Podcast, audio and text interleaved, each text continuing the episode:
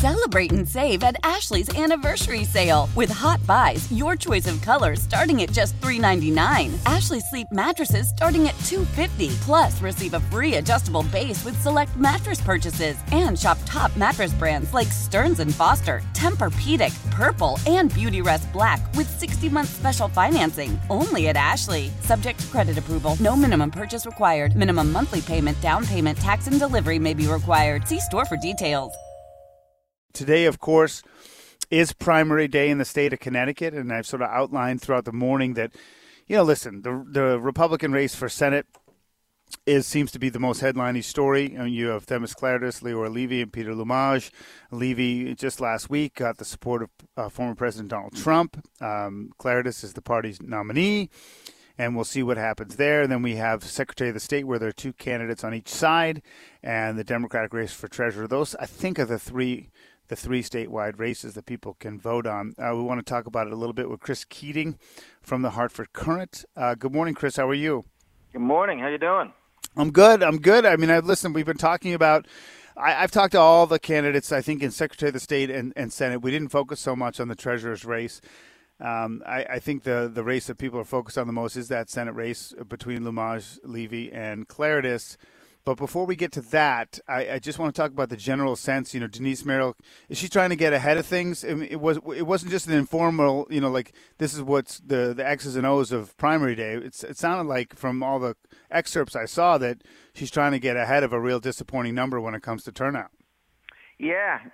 She was adding up all these different factors and said that there would be a low turnout. I guess it makes sense. I mean, this heat wave is kind of crazy.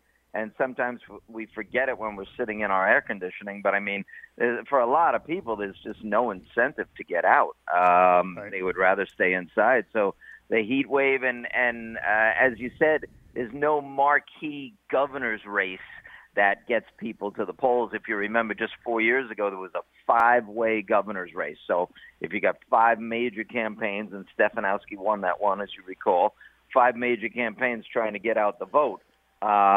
There's been a little bit less than that this time around. And each of the past, you know, 5 or 6 Augusts, you know, you would have Malloy versus Lamont, or you would have a fairly big marquee race, and we don't necessarily have that this year.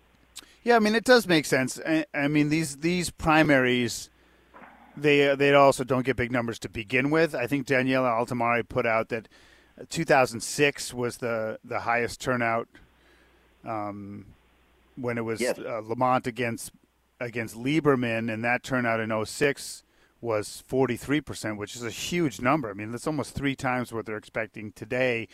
The political environment's different. Do you think if they had that? Because I've sort of, and again, like forget about this, just your reporting, just as someone who knows this stuff and has covered a long time, I've been railing on this primary date. It feels way too late. Yeah, well, what the background on that is the legislature did change it to this date in August. In other words, for many, many years it was in September. And what happened in September, the different parties, specifically mostly the Dems, I would say, felt it was too late to recover. In other words, say you vote on September 9th, September 10th. It's pretty late in the game, and if you've spent all your money, there's basically 2 months turnaround time to get it done. And so the thought process was September was absolutely too late.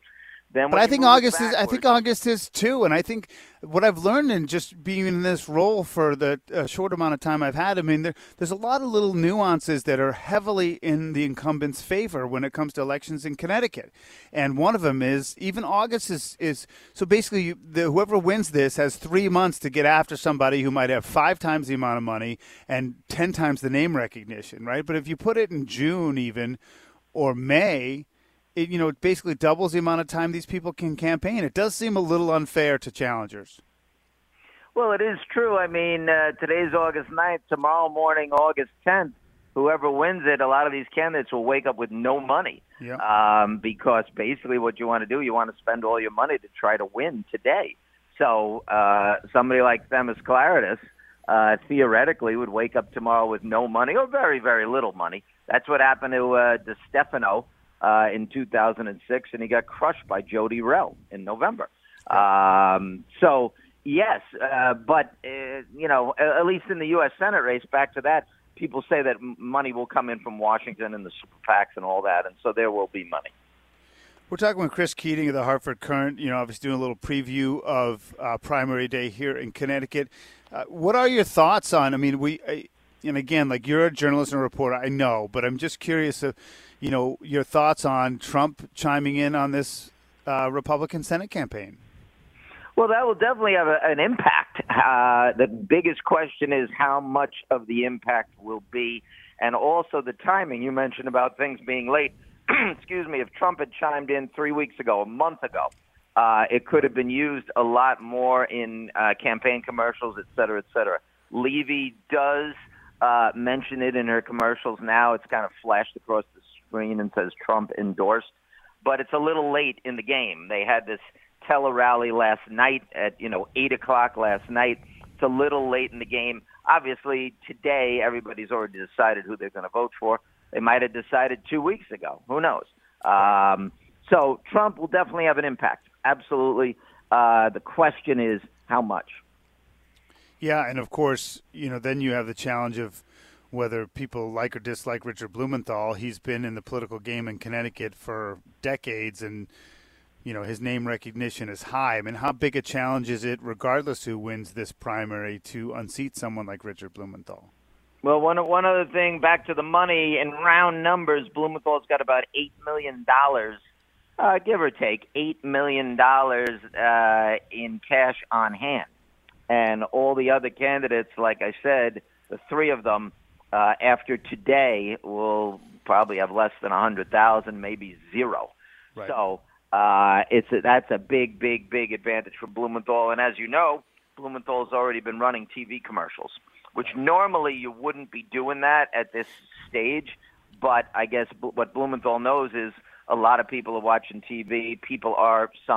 Enough people are paying attention to the primary.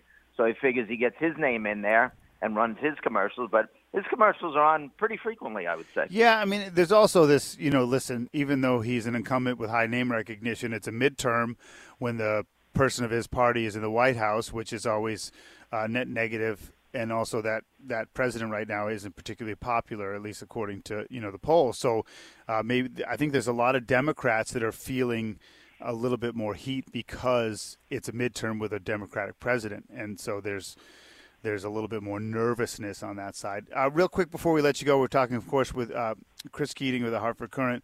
Secretary of the State, I mean, we have Stephanie Thomas, State Rep Maritza Bond, who runs the health in New Haven, and then you have State Rep Terry Wood against Dominic Rapini.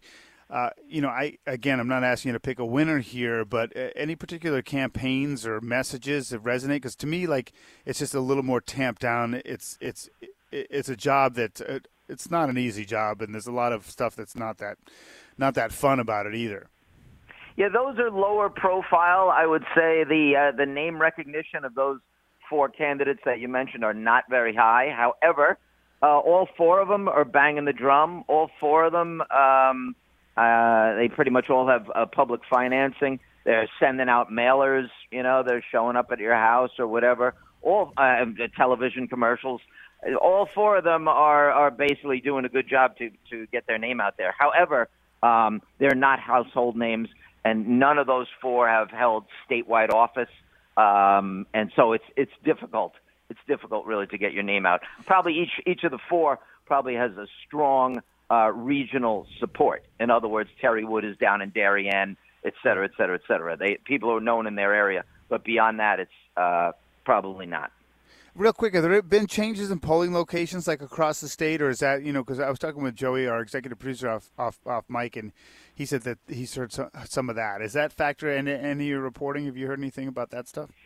I don't think there's any big changing. The only time they change it, if they're renovating a school, which happens a lot. If they're renovating a school, you might get switched around in your town. But in general, it's pretty much the same traditional polling locations. All right, listen, great stuff. As always, you can read his material at current.com/politics. His name, as you should know it, is Christopher Keating. And we appreciate the time, as always, Chris. Thank you, Brian. Thank you.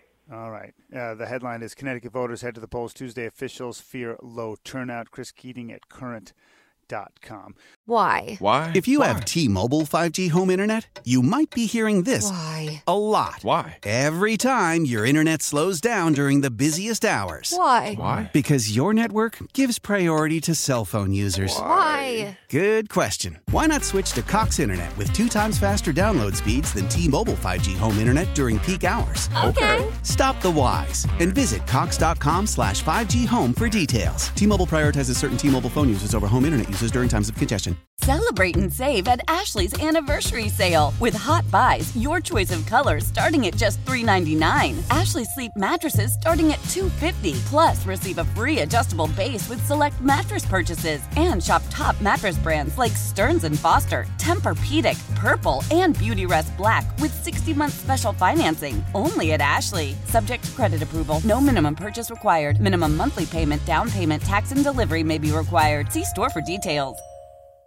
We all agree that reducing carbon emissions is a good thing. And once again, Toyota is leading the way. We hear a lot about fully electric vehicles, and Toyota has them with more on the way. But we also know a BEV is not for everyone, whether it's because of cost, range, or concern about finding a charging station when you need it. Plus, the raw materials used to manufacture batteries are limited. Enter Beyond Zero, Toyota's vision for a carbon-neutral future. In vehicles, and in manufacturing plants, too, in the years ahead. The materials used to make just one long-range battery for an EV could be used to make batteries for 6 plug-in hybrids or 90 gas-electric hybrids. That's why Toyota's position today is electrified, diversified, empowering you to choose how to reduce your own carbon footprint with the vehicle that's right for you. A hybrid, plug-in hybrid, or battery EV. So shop, learn more, and get details at toyota.com/beyondzero. Toyota. Let's go places.